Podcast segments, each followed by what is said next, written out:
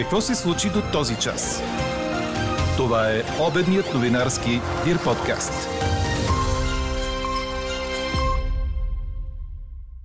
След пожара от сутринта в София, две жертви и един тежко ранен в Пирогов. Съединените щати и съюзниците им очаквано реагираха остро на признаването от Русия на Донецки и Луганск. До сегашните сведения на западните разузнавания се оказаха точни и безпогрешни. Единственото, което не успяха да разберат точно, бе датата на признаването на сепаратистските области на Украина. Това е само един от знаковите коментари по днешния ни въпрос. Очаквате ли ескалация на конфликта между Москва и Киев, след като Путин призна Донецки и Луганск? Кои други ваши коментари ни впечатлиха? Ще чуете в края на този подкаст. Говори Дирбеге. Добър ден, аз съм Елза Тодорова. Чуйте подкаст новините по обяд на 22 февруари. В следобедните часове валежите по високите котловини на запад е възможно временно да се премесват с мокър сняг. По-значителни количества ще има в южните и западните райони. Вятърът от запад-северозапад ще бъде умерен, а в Дунавската равнина временно силен. Максималните температури ще са от 2-3 градуса по високите полета до 8-14 в низините и източните райони. Такава е прогнозата за вторник на синоптика ни Иво Некитов, а Националният институт по метеорология и хидрология обяви жълт код заради очакваните валежи. Предупреждението е в сила за половин България, предимно в областите в западната част на страната. Сериозен международен отзвук след признаването от страна на Москва на независимостта на сепаратистките Донецка и Луганска народна републики. На извънредно заседание на съвета за сигурност на Организацията на Обединените нации, представителите на Запада осъдиха и решението на Владимир Путин да изпрати войски в източна Украина като грубо нарушение на международното право и претекст за война. Според постоянния представител на Съединените щати в ООН, Линда Томас Гринфилд, твърденията на руския президент, че войските му ще поддържат мира в района са абсурдни. Ние знаем какво са те наистина, казва тя пред съвета, като добавя, че речта на Путин за признаването на републиките е съдържала серия от възмутителни фалшиви твърдения, които целят създаване на претекст за война. Посланникът на Украина, Сергий Кислиця, настоя, че границите на страната му ще останат непроменени въпреки действията на Русия. Руският постоянен представител в ООН, Василий Небензия, пък каза, че Москва е отворена за дипломация, но и че няма да позволят нови кръвопролития в Донбас. Той призова западните си колеги да променят своето мнение, да оставят на страна емоциите и да не влушават ситуацията. Никой освен вас не може да възпре военни планове на Киев, добавя постоянният представител на Русия в ООН.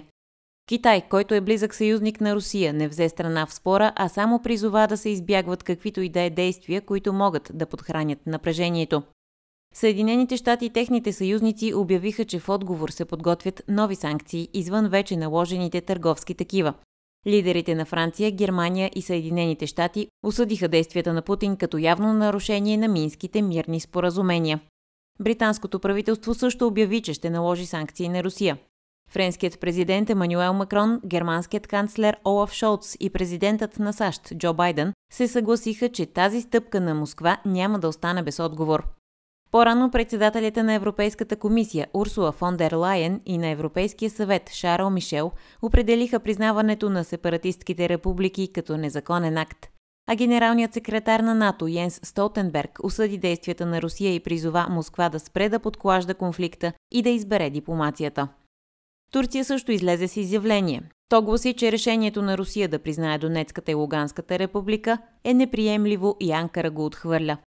Българският държавен глава Румен Радев е категоричен, че последните действия на Путин обричат усилията за деескалация на конфликта в Украина и водят до нарастване на напрежението в целия регион.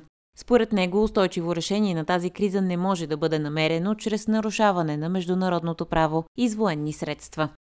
Като отзвук от признаването на отцепническите републики, цената на природния газ в Европа се повиши с 8,6%.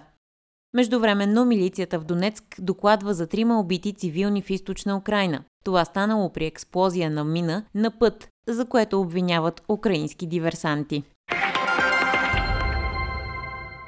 Вписването на македонските българи в Конституцията на Северна Македония, като така се защитят техните права, трябва да бъде задължително условие от страна на България за даване на зелена улица за старта на преговорите на Скопие за членство в Европейския съюз. Това заяви президентът Румен Радев пред представители на организациите на българите в Северна Македония. Той акцентира, че това е втора среща в рамките на месеци, което било ясен знак, че българската държава приема сериозно техните проблеми. Наред с всички дейности, касаещи задълбочаване на сътрудничеството в економиката, транспорта, инвестициите, образованието, културата и така нататък, където има много ясни, амбициозни календарни графици, трябва да има, и аз за това настоявам и пред двете правителства, трябва да има ясен календарен график за решаване на отворените политически проблеми. Защото тяхното загърбване рано или късно ще доведе до блокиране на процеса на европейска интеграция на Република Северна Македония, нещо, което ние в никакъв случай не искаме.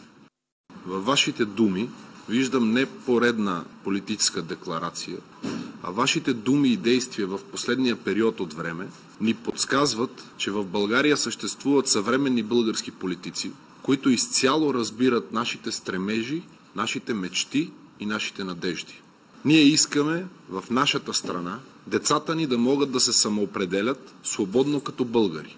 Ние искаме в нашата държава, Република Северна Македония, да можем да участваме пълноценно и интегрирано в нейния политически, економически, културен и обществен живот. Ние, може би малко повече от сънародниците си в България, искаме да бъде ясно и категорично защитено нашето културно-историческо наследство в Македония, защото всекидневно със собствени очи виждаме как се руши. Ние настояваме за неотложни действия в посока, в която да настъпат промени в сферата на изсветляването на историческата истина за нашите общи предци, която безспорно ясно и категорично да бъде отразена в образователния процес на нашата страна. Защото нито един от нас повече не може да допусне и да търпи. Децата ни да се връщат от училище разревани и разстроени, за това, че някой си там е преценил, че трябва да ги убеждава в това, че техните бащи, дядовци, прадядовци са били фашисти, окупатори, татаро-монголи, които са били най-големия враг на нашата държава Република Северна Македония. Какво още очакваме да се случи днес? Все още няма яснота каква е причината за възникването на пожара от тази сутрин в София, който доведе до две жертви и един тежко пострадал. Инцидентът стана в кооперация на улица Хана Спарух и булевард Витуша около 5.30 тази сутрин. Загиналите са две жени, потвърдиха от прес-центъра на пожарната.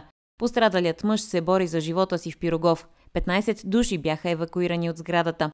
Пожарът е овладян. Смята се, че огънят е тръгнал от жилище на четвъртия етаж.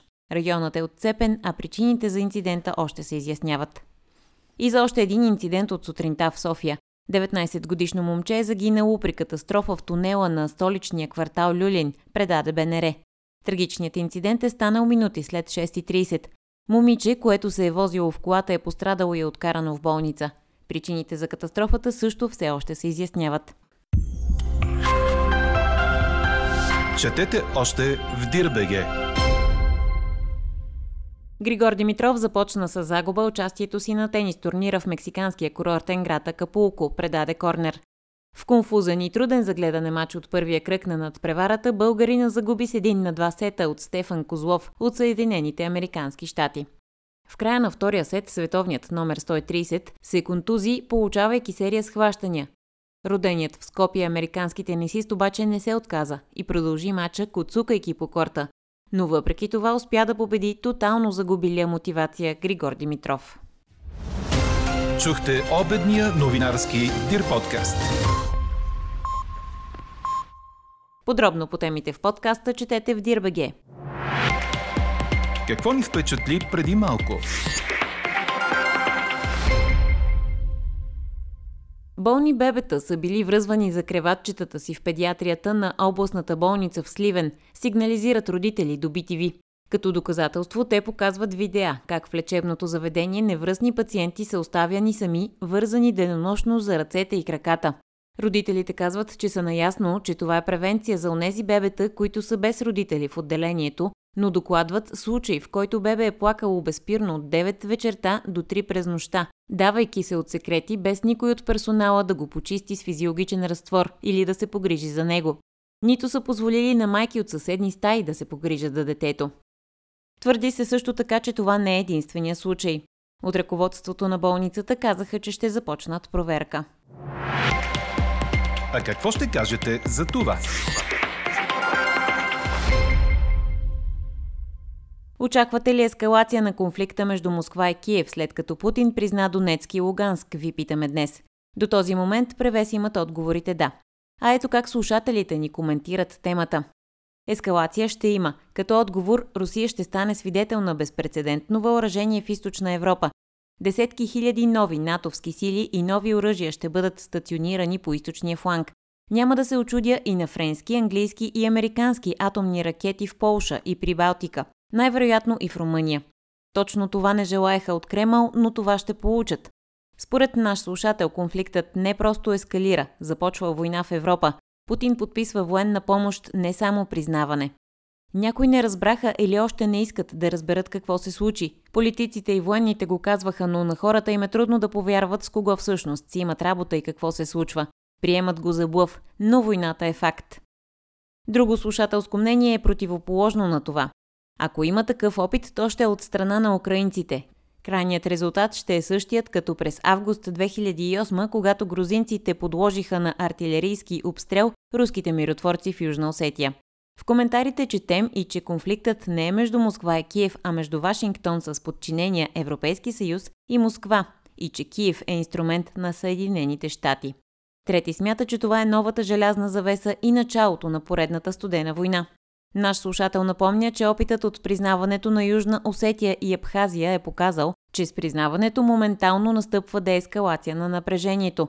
Украинските военни също са хора и също им се живее, смята слушателят. Как се настъпва срещу руски танкове, артилерия и авиация? Просто ще спрат с провокациите и настъпва тишина в Донбас, смята той. Анкетата продължава. Гласувайте и коментирайте в страницата на подкаста. Експертен коментар по темата очаквайте във вечерния ни новинарски подкаст в 18. Слушайте още, гледайте повече и четете всичко в Дирбеге.